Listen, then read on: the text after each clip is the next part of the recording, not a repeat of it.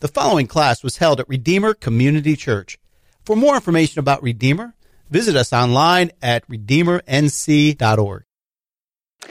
Uh, this morning, as uh, I got up early and Don was already up and Kay was up, I um, we were sitting on one of their porches drinking our coffee, and I said, Don and Kay, I have to tell you everything you said about Redeemer is right. I just thought, yeah, yeah, I love my church, blah, blah. and they and, and because they were saying, we love our church. They're wonderful people. They understand the mission of our church. And I'm going, so so I was telling it to Kay last night as we were driving home, but then Don was already asleep, of course, by the time we got home last night. So I had to tell him this morning. And I said, Don, what you said was true. You weren't lying. They are just wonderful people. So thanks. Thanks for working together to further the kingdom. How awesome is that? That is really great. Um, now I kind of feel just a little bit obligated because I started with a couple of jokes.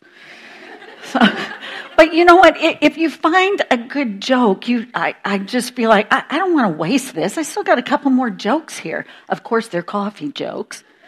So let me, let me just read these. Okay, so if you were here last night, I was really worried about the second session last night because everyone's tired. It's a Friday night. So I was trying to tell jokes um, just so people maybe would be able to stay awake. I, I didn't even know if I'd be able to stay awake. But anyway, so um, here's are a couple of good coffee jokes. By the way, that's the other thing that you guys showed up today. It's a Saturday morning. You know how hard it is to get up early to give up your Saturday morning. So thank you. That's probably Kay part of the on mission. We're gonna we're gonna be diligent about being together, and yeah, that's awesome. Okay. So here's one one of the jokes. By replacing your morning coffee with green tea, you can lose up to 87% of what little joy you have left in your life.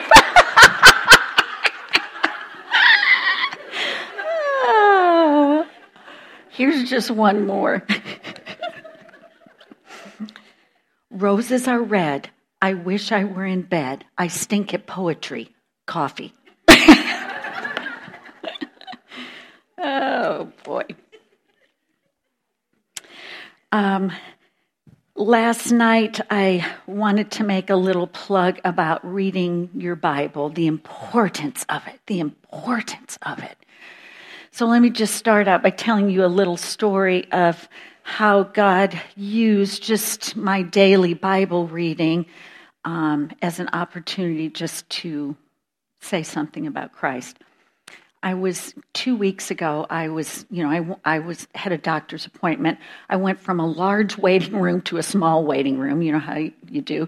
It was a very small waiting room, and of course we're all masked up, so I can't, you know, you can't tell but anyway, I saw that a lady was reading a book. She said hello. So I said hello. And I said, What are you reading? It just looked like a large print novel.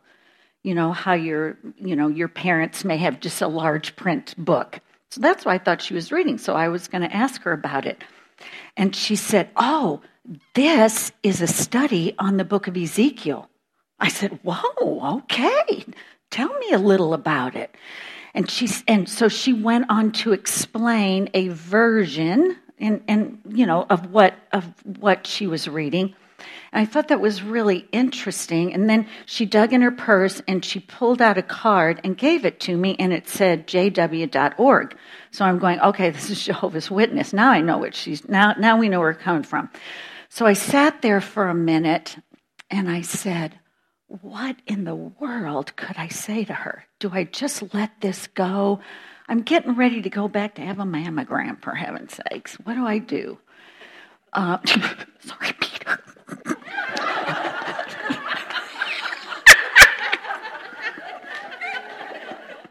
so I so I thought for a minute. And my Bible reading that morning was Luke 23 and 24. And the beauty, one of the things I love about that last chapter in Luke is Jesus has been resurrected. But this is the story of the two men on the way to Emmaus. They were in Jerusalem. They saw what happened. They're brokenhearted because they don't know what has happened.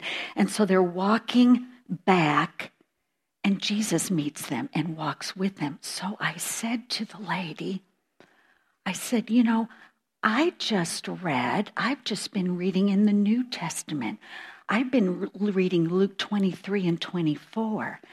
And I said, What is so cool is Jesus meets these two men. And the Bible says he starts with the Old Testament, with the prophets, and explains everything in the Old Testament about himself. She said, Oh. She kind of shut it down. But I felt like just in a small instance, oh, maybe maybe that's even a good reason for me to read my Bible in the morning just for those little opportunities. Anyway, I'm going to tell you again, get in God's Word. Just get in God's Word. Study it out. That's why I'm excited to fill my new Bible with new things that God's Holy Spirit is teaching me. We always are learning. There's never a time you won't learn from God's Word. And that's one of the reasons why I encourage you to read the Bible through, because again, the things I needed to hear when I was 20 are different from the things I need to hear when I was 35 or when I was 56. You understand? That's part of what Scripture does. It is always current, it's for every age, for every generation, for every millennia. Okay? So that's my little plug there. Um, we're going to be in the New Testament. I just call this a tale of two sisters. So, um, when we study Martha and Mary's life, and there are three particular instances in the New Testament that track their lives or part of their lives. And really, what this is, is a study of Jesus and how he interacts with a family, one family, and Jesus' reaction in each instance and what he does to draw them closer to himself, to help them understand more about him. So when I say a tale of two sisters, it is more than just, we're not just studying Martha and Mary, we're studying Jesus, okay? Um, when we read in the Gospels, we read about people who first met Jesus. Peter, James, John, Matthew, Nathaniel. But in Luke 10, which is where we're going to start, because this is the first instance that we read about Martha and Mary, the, the friendship between Jesus and this, these siblings has already been established. We don't know exactly when. This family lived in Bethany, conveniently located two miles from Jerusalem. So, again, you remember the three districts of Israel Galilee, Samaria, Judea. Judea is where Jerusalem is, and right outside of Jerusalem is Bethany. Um, when uh, Jesus was on his preaching, healing tour, um, tours, he did need a place to rest. And so I think Martha and Mary's home just was such a quiet, hopefully, respite from the busy schedule that, that Jesus had. It was interesting when I started thinking about it um, that actually Jesus' earthly ministry began and ended in Bethany. Uh, John, I think it's John. Yeah, John 128 says that Jesus was baptized in the Jordan near Bethany. And then we read in Luke how Jesus went back up to heaven 40 days after his resurrection in Bethany. So, isn't that interesting that this little village um, had an important place in Jesus' life? Uh, commentators say that Martha was probably the older sister because she is mentioned first. So, Martha and Mary. Okay. Um, and so she probably, she might have been the one to own the home that they lived in. So again, it is likely, commentators say that she probably, they probably had some means. So let's begin reading in uh, Luke 10 38. Now, as they went on their way, so they includes the disciples that were with Jesus. As they were on their way, Jesus entered a village, and a woman named Martha welcomed her, welcomed him into her home. Martha welcomed him. I want you to think for a minute, how do you welcome someone into your home? What does it look like? What preparation do you make? Do you make sure that the toilet paper roll is over the, the front? I don't know. Um, what if you don't know ahead of time? Ah, that's, that's always scary to me. A number of years ago, a man who had a small, a, a friend of ours, he, he actually was a coach at the college that we, my husband and I attended. He called, he had a small mission board, and he said, I've got a couple from Costa Rica coming this is Friday evening. I've, I've got a couple coming from Costa Rica. Would you please host them? They're coming in Saturday afternoon. I'm going, you know, okay, think of all the things you could be doing right now, okay? That's how I felt about my Saturday morning. There's so many other things I can be doing. And so I grudgingly said, yeah, I will. Okay. So you know, then you spend the day just cleaning, which in the long run is always good. When you have company, it forces you to clean up. Okay, that's good. That's a good thing. And we we have to eat anyway, so um, so we got prepared.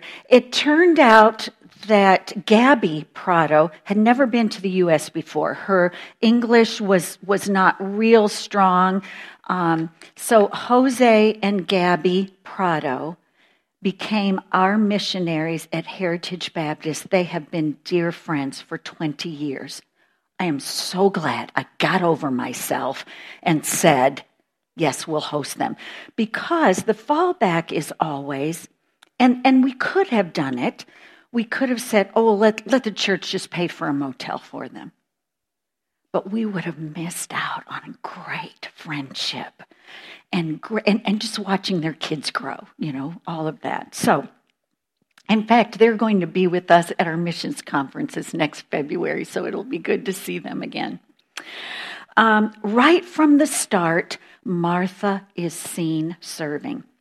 Now, we know that hospitality is a gracious gift. It shows up more than once in Martha's life, as we will see. And she knew the Torah. She knew the story, for instance, how Abraham welcomed three men into his tent and took care of them. She knew the commands in Leviticus 19 about caring for others in need. Who better to care for than Jesus. Remember, too, that Jesus was fully God, but he was also fully man. So he needed rest, he needed food, he needed drink. And oh, how she wanted to serve. Basically, it's God is sitting at our table. That's pretty cool. Martha was also a follower of Jesus. It's interesting in the KJV, it says about Martha, who also sat at Jesus' feet. Now, that phrase is going to become important in, in our talk today. So keep that in mind. But she also sat at Jesus' feet. So not only did she serve, but she also sat at Jesus' feet. So keep that in mind. She followed Jesus. Um, married to always has her spot in the Gospels. Again, these three women come up three times in the Gospels. And every single time we see Mary, she's at Jesus' feet. Every single time.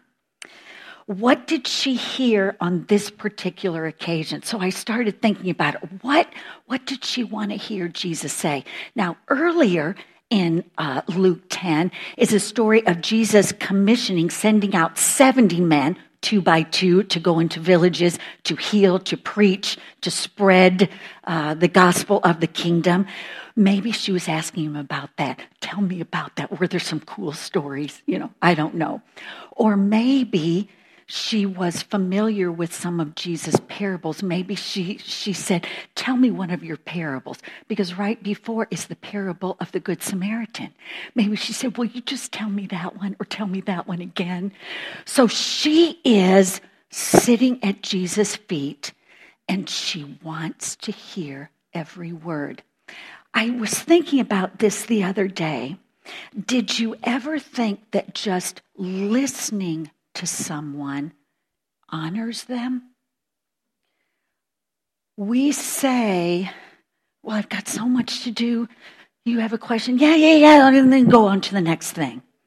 But how honoring to really just sit for a minute. Oh, oh, yeah, yeah. Let me just answer this with you. Yeah, it's going to take a few minutes. Who's more important, people or the thing that's burning in my oven? That's not a very good illustration, but anyway. um, all right, so uh, I, I even, okay, oh, this is another one I was thinking of. Did she want to hear Old Testament stories of Jesus when he came to earth in his pre incarnate state? Because Jesus appeared occasionally in the Old Testament. Maybe she was asking about that. Tell me this story. I don't know, but she sat and listened to Jesus.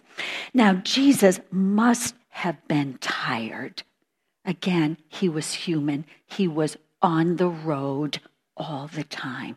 He was tired. Maybe he might have been thinking, boy, it sure would be nice to take a nap right now. I would just like to get away from the crowd. But could he stop being Jesus? Could he stop fulfilling his mission? No.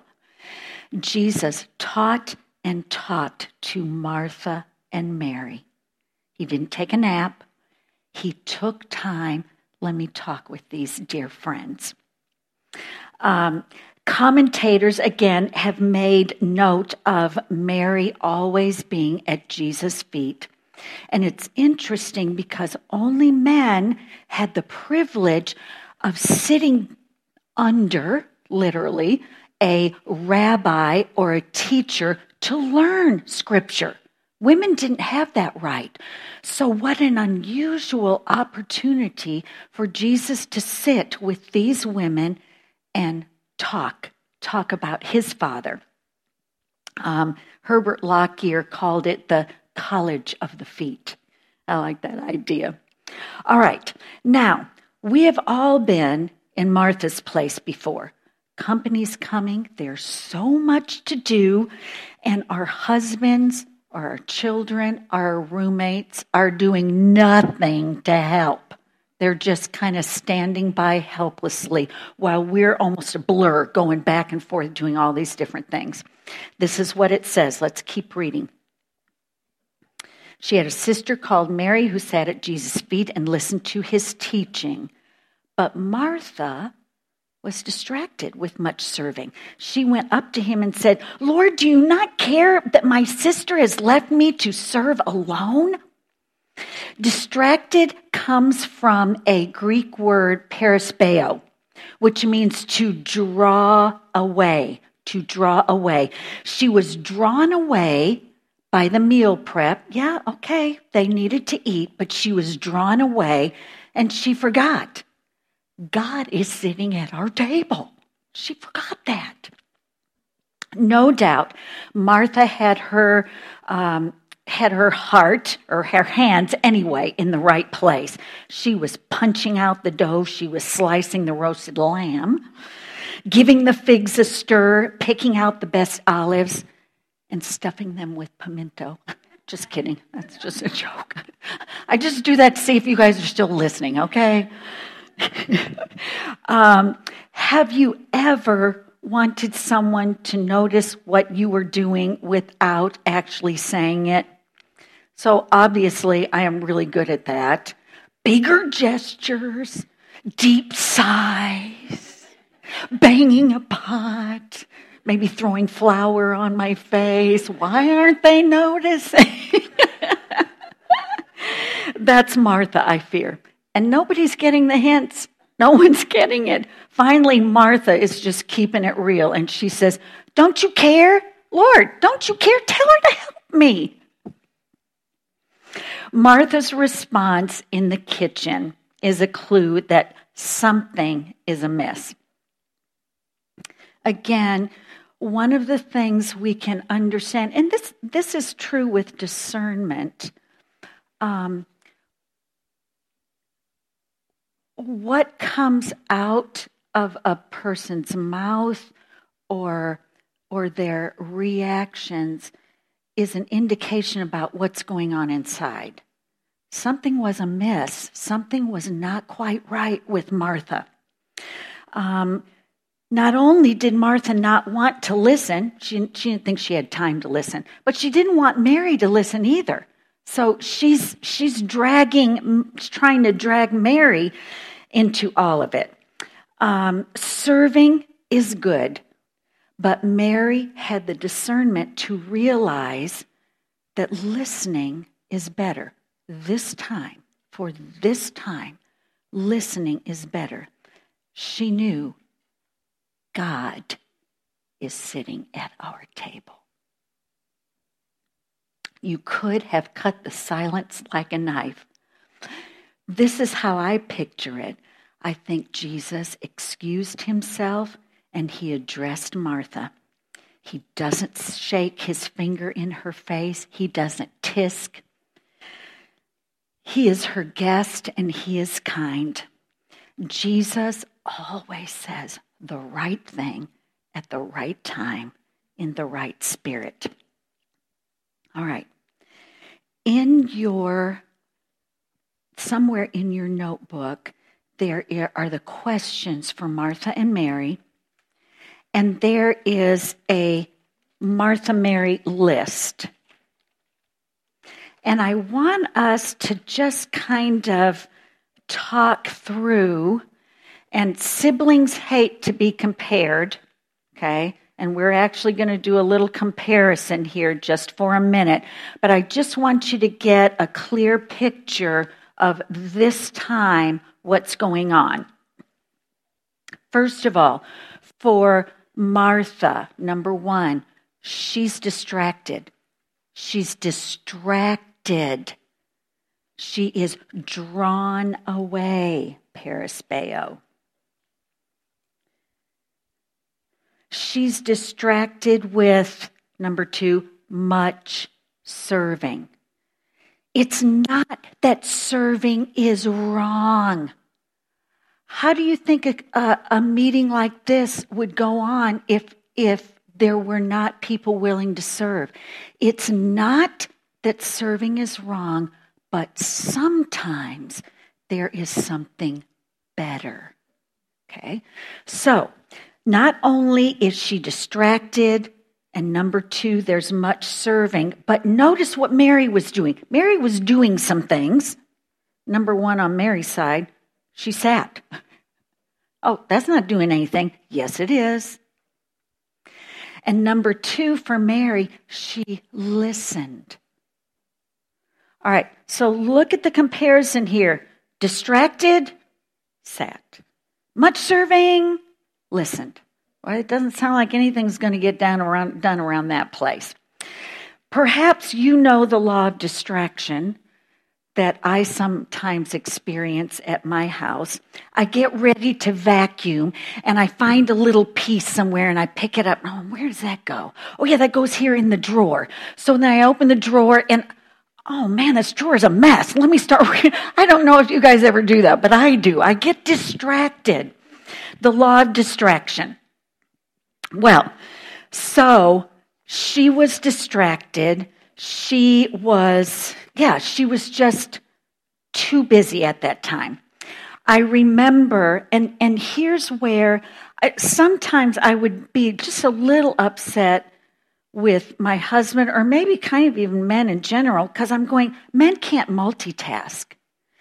And I would kind of pride myself that I can multitask.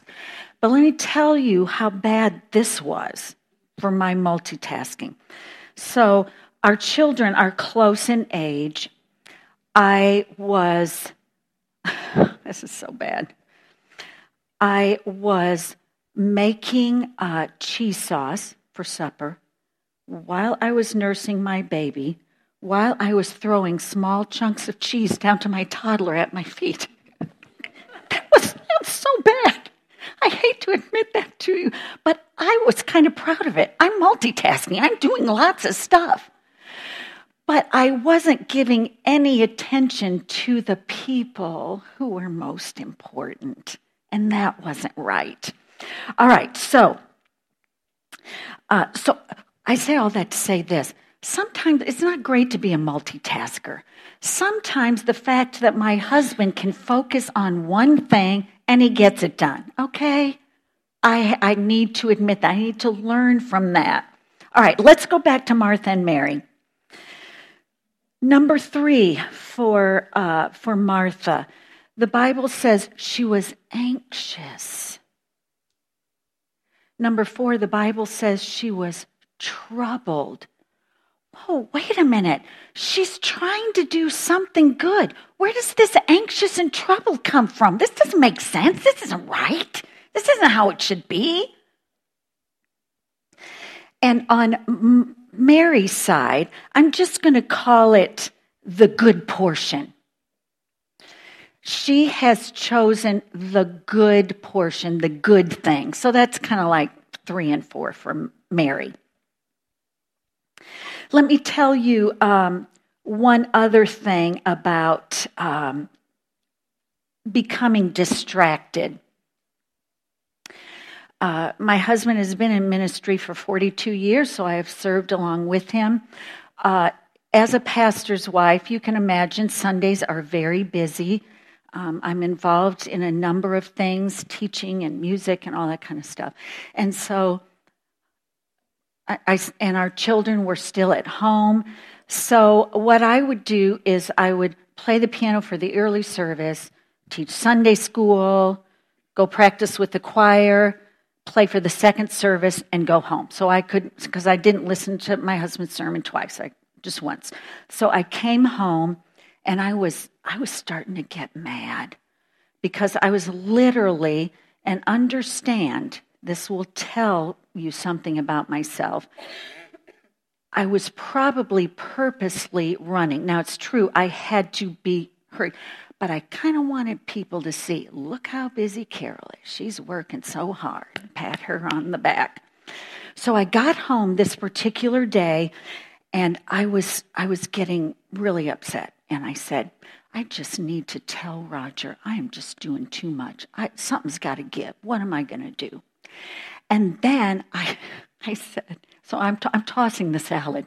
So I'm telling you, by the end, I'm tossing the salad, you know, because I'm getting, and again, my neck, oh man, it was bad. So then I said to myself, you know what? I'm not going to tell just my husband. I'm going to tell all the deacons. I'm just going to tell them how busy. it was it was terrible. I was in that kitchen by myself, tossing and getting angry. And God so sweetly, man, His Holy Spirit is kind but I remember it to this day. And his spirit said, Carol, can't you give me one day? Can't you give me one day? And I said, Oh Lord, yes. Yes, I can give you a day. And from that day, maybe 25 years ago to this day, my attitude has changed because my focus was not on my busyness, but on making sure I was worshiping God and that I was serving with joy, not grudgingly. So I say that I had become so anxious and troubled that I forgot who I was serving. All right, so number five, you might even say it this way Who is the anxious and troubled one? The server. The server was the anxious and troubled one. Serving is good. What happened? What happened here? Who is anxious and troubled? The server. Who has chosen the good? The sitter. The one who just sat. All right, so let me park it here just for a minute. What should then, just in entertaining, what should my focus be? Should it be on my table setting or my guests? Should it be on doing good? Okay, discernment, doing good or doing better? We have to have people to serve. Scripture is full of serving. We know it's important, but we have got to discern when the time is that we need to focus our thoughts, our hearts, our minds right on Jesus. So, when your pastor or teaching elder preaches for 30 or 40 minutes, you be fully engaged. You focus you get rid of distractions. You ask God to take away the distractions so that you can focus on what is being taught. Make sure you do that. Otherwise, again, going to church then just becomes, oh, I get to see my friends. That's not the point. It's good, but that's not the point. So, to be a Mary is not to not serve, but know when you ought to listen. That is one of the times. Here's the other time. When you are reading your Bible, be all there. I cannot tell you how many times, because I am familiar with the scripture and I can read. In fact, I have done this occasionally. Part of my brain is reading, and the other part is making the list of the things I have to do that day. And I will, I can't tell you how many times I've stopped myself and said, wait a minute, I don't know what I just read. I better go through this again. And it may take a third time. And that third time I'm going, whoa, I am so glad I got it. So when you are reading your Bible, be all there. Be there. What is it? that I need to hear today. Be all there. Uh, the law and the prophets are summed up this way love the Lord your God. And Mary demonstrated that. Martha was love your neighbor as yourself, which is good. But what is the first commandment? Love the Lord your God. So, what do we do? So, we listen to what God's word is saying. All right, let's go on. John 11. You all know the story of the raising of Lazarus. Um, one of the things I hope maybe you'll circle in this passage in John 11 is how many times you see the word believe. I think it's seven times the word believe comes in. So that is going to be important. Now remember, we're, we're learning something about Jesus and what, what he meant, not just for this family, but for us. As beloved friends, Martha and Mary sent Jesus a message He whom you love is ill. This is no I am. This message will take a while to travel to its destination. How odd then that Jesus would take his time. He wasn't in a hurry to journey back to Bethlehem. Can you picture Martha and Mary coming out of the door of their home and looking down the road? Do you see him? No, I don't see him you go out, you go out a little further, see if you see him. No, I don't see him. Anxiously awaiting, knowing that their brother Lazarus, he's not doing well. He may not make it. Um, did the request go unheeded? We know that Jesus loved these friends dearly. It says so twice in verses 5 and 36. He loved them. They were dear friends. So, what was this divine delay all about? Martha and Mary don't know the whole story like we do. We know how it turns out. But I wonder if we could trust God enough that if we will wait, we could, if we could wait more patiently, we would see God's glory. Lazarus is dead now, four days gone.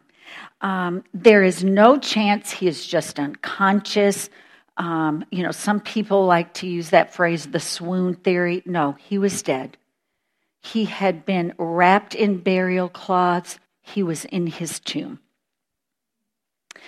Um, they had the funeral, if that's what you call it, and Jesus missed it. He missed the whole thing. Their friendship is being tested. Does Jesus love us? Is this how you treat your friends? They are, they're conflicted. They're having a hard time with this. When Jesus finally came, Martha wasted no time. I just picture her picking up her skirts and she is running down that dusty path to Jesus. She sees him coming. He's not even in the city yet. And she runs to meet him. True to her personality, even before he walks into town, there she is. Verse 20 Lord, if you had been here, my brother would not have died. She believes that. She had Jesus, confidence in Jesus that he could heal. And partly it's as long as Jesus is here. If he's here, I know he could do it. Think about the times when Jesus healed and he wasn't there. What a lot of faith that took. So uh, Martha knew that Jesus could heal, but she limited Jesus' ability. Her thinking was just too narrow. Jesus never did explain his delay. But he revealed himself to Martha, a woman, by the way, as another of the great I ams in Scripture. There are seven times when Jesus helps us understand who he is by saying, I am. I am the bread of life. I am the gate. In this instance, this is number five of seven. And he says to her, I am the resurrection and the life. I am the resurrection and the life. Uh, keep in mind that every time these I am, I am means that it is present tense. This is not something in the future, this is for right now. Um, Whoever believes in me, though he die, yet he will live. And everyone who lives and believes in me shall never die. Do you believe this? Jesus brought the resurrection out of the future and into the present. He brought her focus back to himself, not to the if only. Let's bring it back here. Come back to me. Look at me. Look in my eyes. I am the resurrection and the life. Mary discerned, Martha discerned truth and said, Yes, Lord. She could look him in the eye and say, Yes, Lord. I believe that you are the Christ, the Son of God, who is coming into the world. She might not know all the details of how and when and where, but in the middle of grief, she responded as a true follower of Jesus. I'm going to turn real fast. I love this passage in John 6. Jesus in John 6 has revealed himself as the bread of life but people are having a hard time accepting it. They're just going, uh, we don't get this. We're supposed to eat your body and drink your blood. And the scripture says that a lot of people who had been following him turned away. So then Jesus goes back to the 12, and he says in uh, John 6 67, Jesus said to the 12, Do you want to go away as well? And Simon Peter answered, and I love this, and I can't tell you how many times I come back to this scripture. He answers, Lord, to whom shall we go? You have the words of life. And we have believed and have come to know that you are the Holy One of God. One of the ways that this scripture encourages me is if I feel discouraged or I think, I don't, I don't know if I, is it worth it? Should I do this anymore? And I say to myself, where else am I going to go? Am I going to start trusting in myself? Ha! Who else? What other way am I going to follow? And I'm brought back. No, you. You're the one. You're the one that gives eternal life. We know that. So I just like Peter's declaration there. Jesus calls for Mary, and Mary came quickly too. Again, it says she fell at Jesus' feet. Second time, she fell at Jesus' feet. She says the exact same words Lord, if you had been here, my, my brother wouldn't have died. Exact same words. I don't know if they rehearsed it or if they had just been thinking out loud, as sisters might do.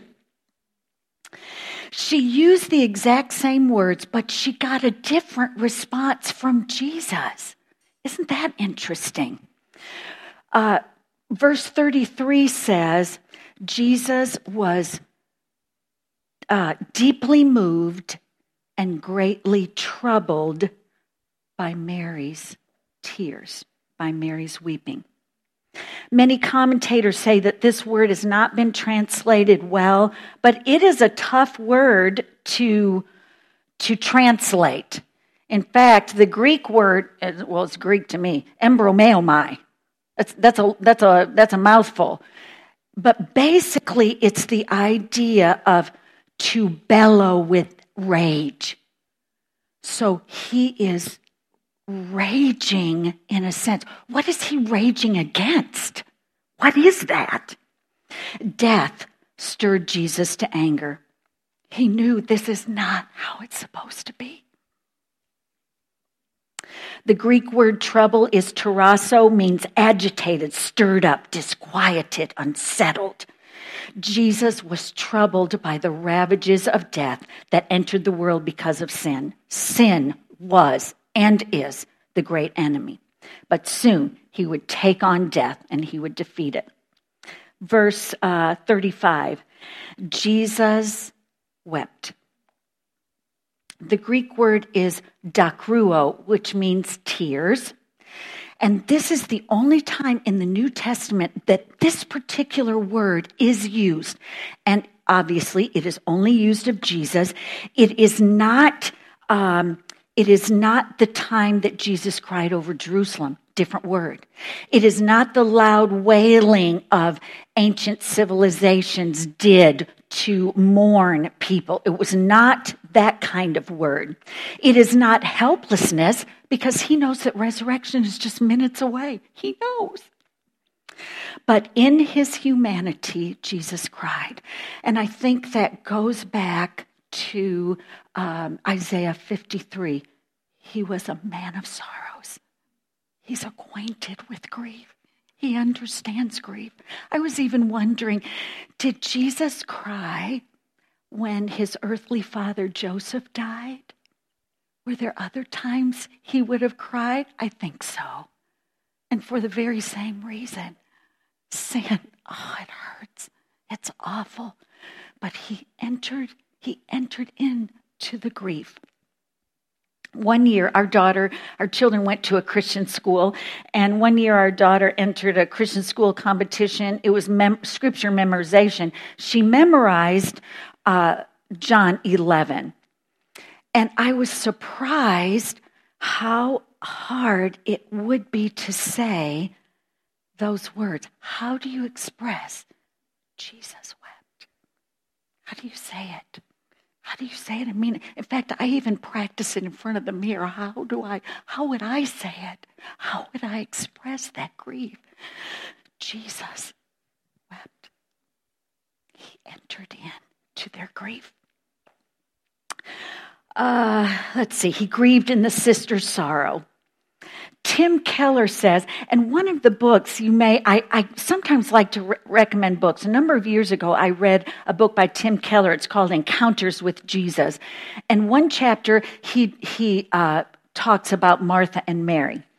And he said that Jesus offered to each sister exactly what they needed. For Martha, remember, they both had the same, the same uh, comment. If you'd been here, he wouldn't have died.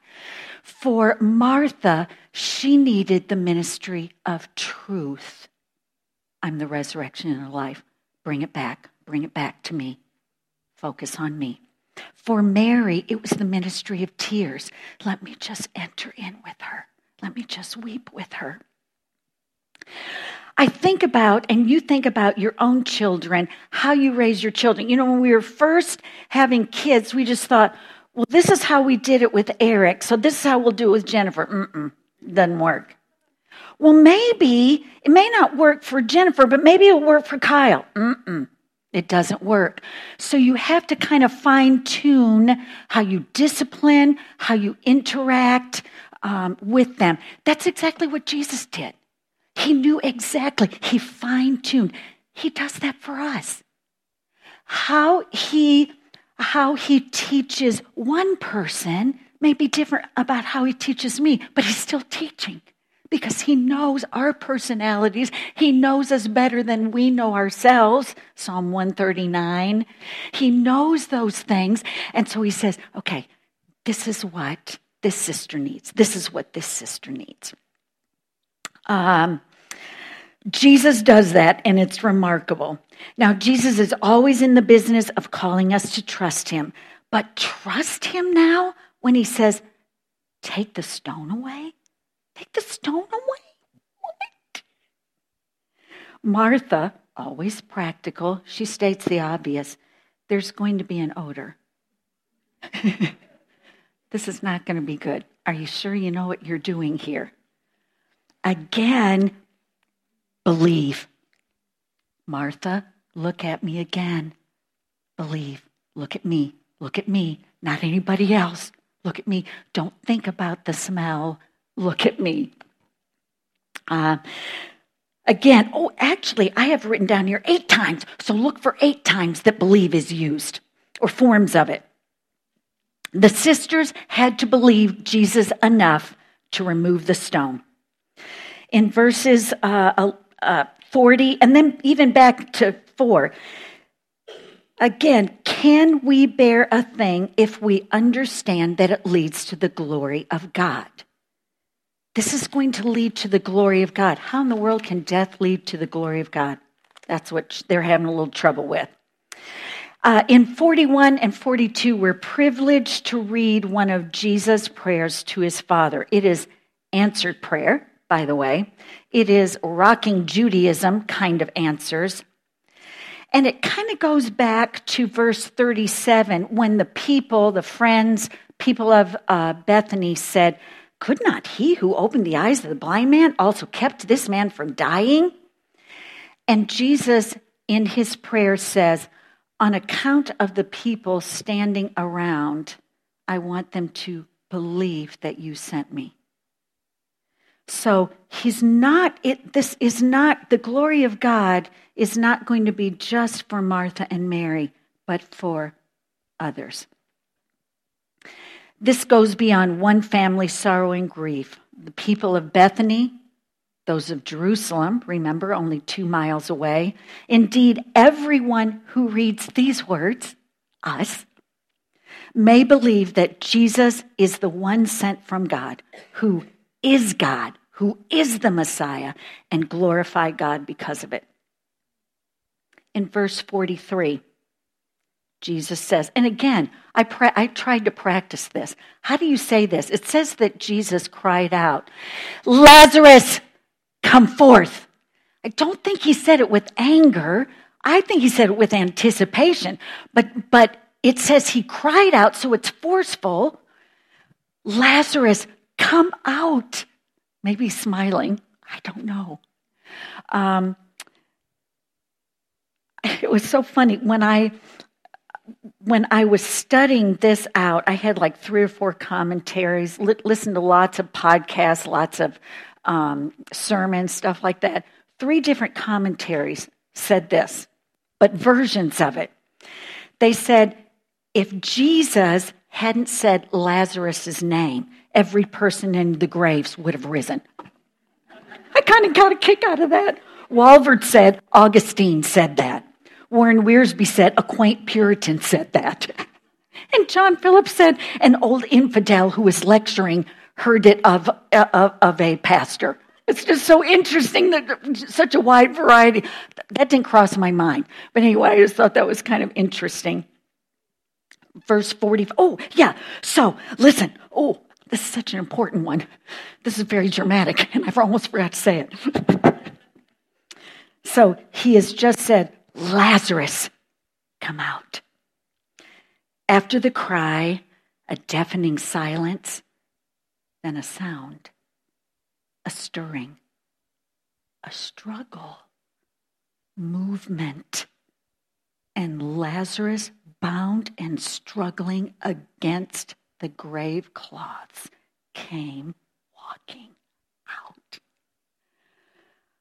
Again, talk about stunning silence. Each of these instances, I think there's just total silence because people are just blown away. So the first thing I wondered was, did Jesus and Lazarus hug? You know what? Now was it tears of joy? I don't know.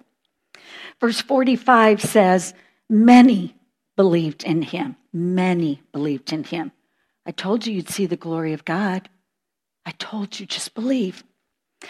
All right. Jesus has been summoned by, oh, yeah, back. I'm going to backtrack just a minute. In verses 7 and 8, Jesus has been summoned by Martha and Mary, and finally, Jesus says to his disciples, Let's go back to Judea again. But the disciples know that this is dangerous. They know that those district dwellers had already tried to stone him. Jesus, uh, Thomas called it, he said, they were as good as dead. But he said, I'm willing to go with you to Jesus, with you, Jesus, to death. Jesus even knew that it would sign his death warrant, and still he went. Verse 53, it says, So from that day on, they made plans to put him to death. And you know what? Jesus raised Lazarus anyway. And you know what else? Lazarus is us. We were dead, we were decayed. But when we believed, we stepped out of our grave clothes and were set free. Alive. Hallelujah. What a Savior. I've run out of time, so we're not even getting to the third one. But anyway, you've got two, two bits of the story. So, is that all right? I just have one more. It is John 12. Do you care? If you need to get coffee, I understand a yawn is a silent scream for coffee.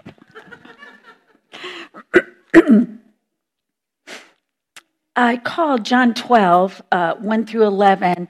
I didn't know what to call it if it's if it's Mary's perfect gift, if it's Mary's fragrant gift, it's, it's kind of all those. This is likely the Saturday before the Good Friday. Nobody knows that. Jesus does. So this is Saturday. In seven more days, he's going to be dead. Jesus knows that. The others do not. I called it uh, Bad Friday, Good Friday. The three siblings are there this time. Martha is serving Jesus, Lazarus is reclining with Jesus, Mary is sitting at Jesus' feet and anointing Jesus. Perhaps this is a thank you dinner honoring Jesus. But wait, do you hear Martha complaining? No. Do you hear Jesus gently rebuking her? No. Maybe lesson learned. In fact, Martha does her part so that Mary can do hers. Do you hear Lazarus speaking? It's interesting that Lazarus never speaks, but his life spoke volumes anyway. Many believed on him because of his resurrection, because of what Jesus did. Always in a, pu- a, position of humility, Mary is at Jesus' feet for the third time. This time, she has a gift for Jesus.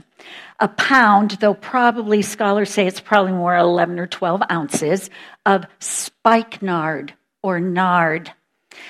Uh, spikenard is mentioned in the Song of Solomon. It is a fragrant oil or rosin from the north, from a North India plant. Think Himalayas, which is interesting when I studied that out because our daughter and son in law live in the north part. They're not too many hours from the Himalayas, so they are in New Delhi, which is the north part of India. So that's where spikenard comes from, which is also why it would be very expensive. It's coming a long way. And again, scholars say uh, to buy this pound or this 11 ounces of spikenard probably would be a year's wages. I try to picture this scene.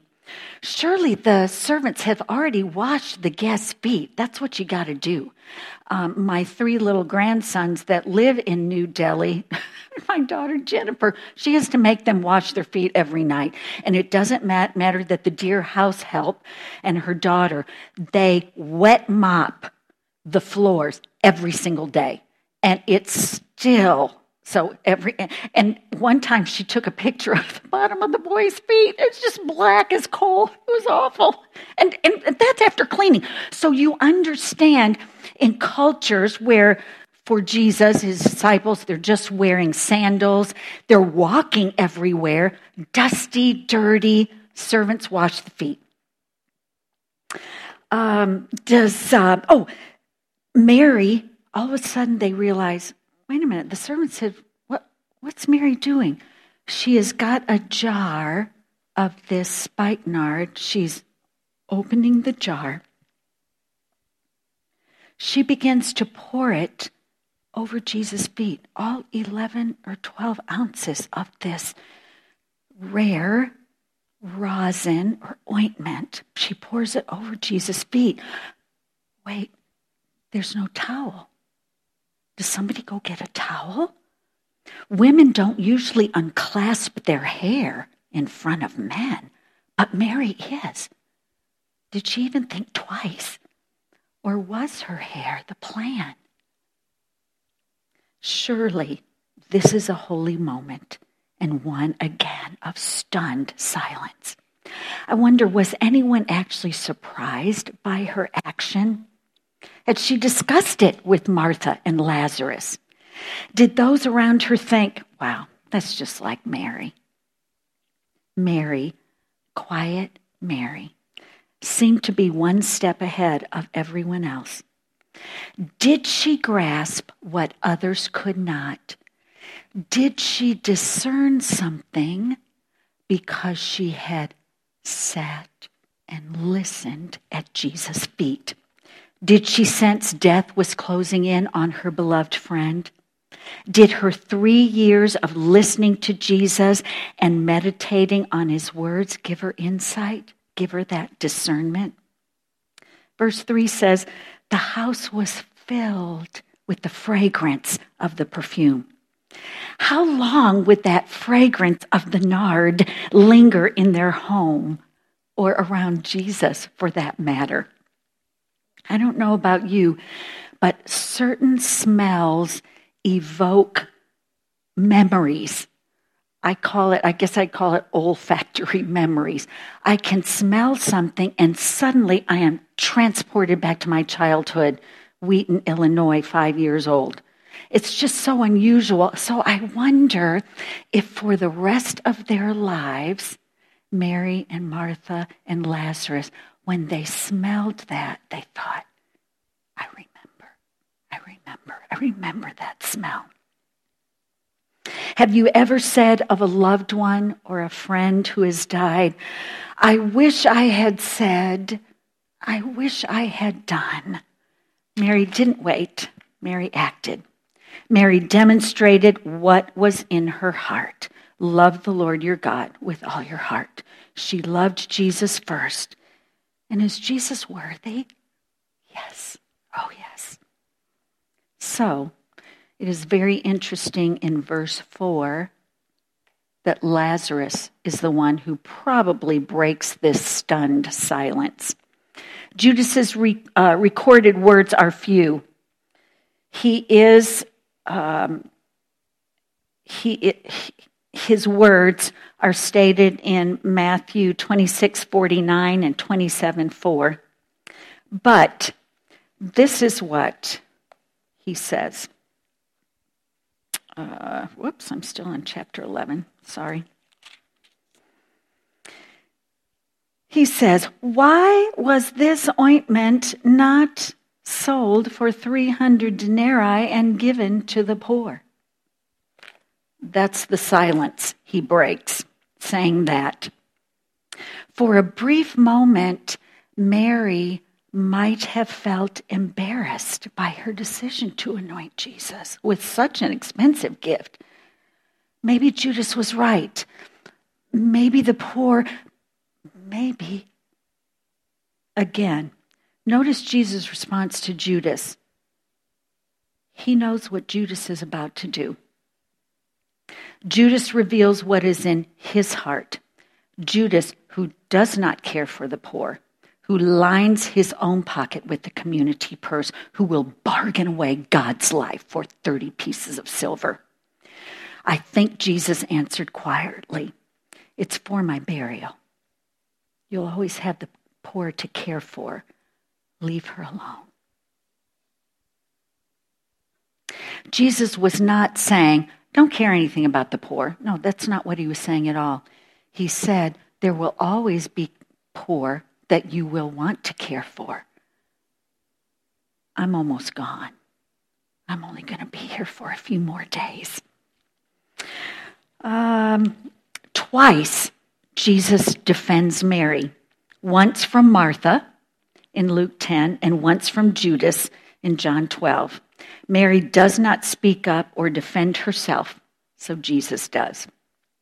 The orders to arrest Jesus in chapter 11, 57 widen to perhaps maybe we need to go ahead and get rid of the evidence, meaning we better kill Lazarus as well.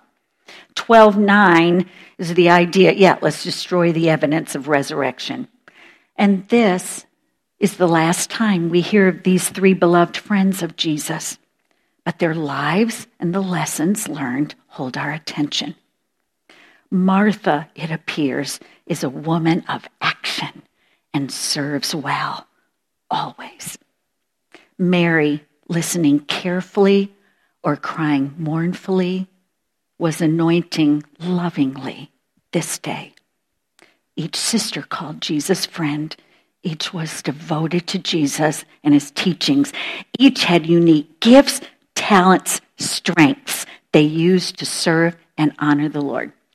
Let me ask you this which sister better represents you?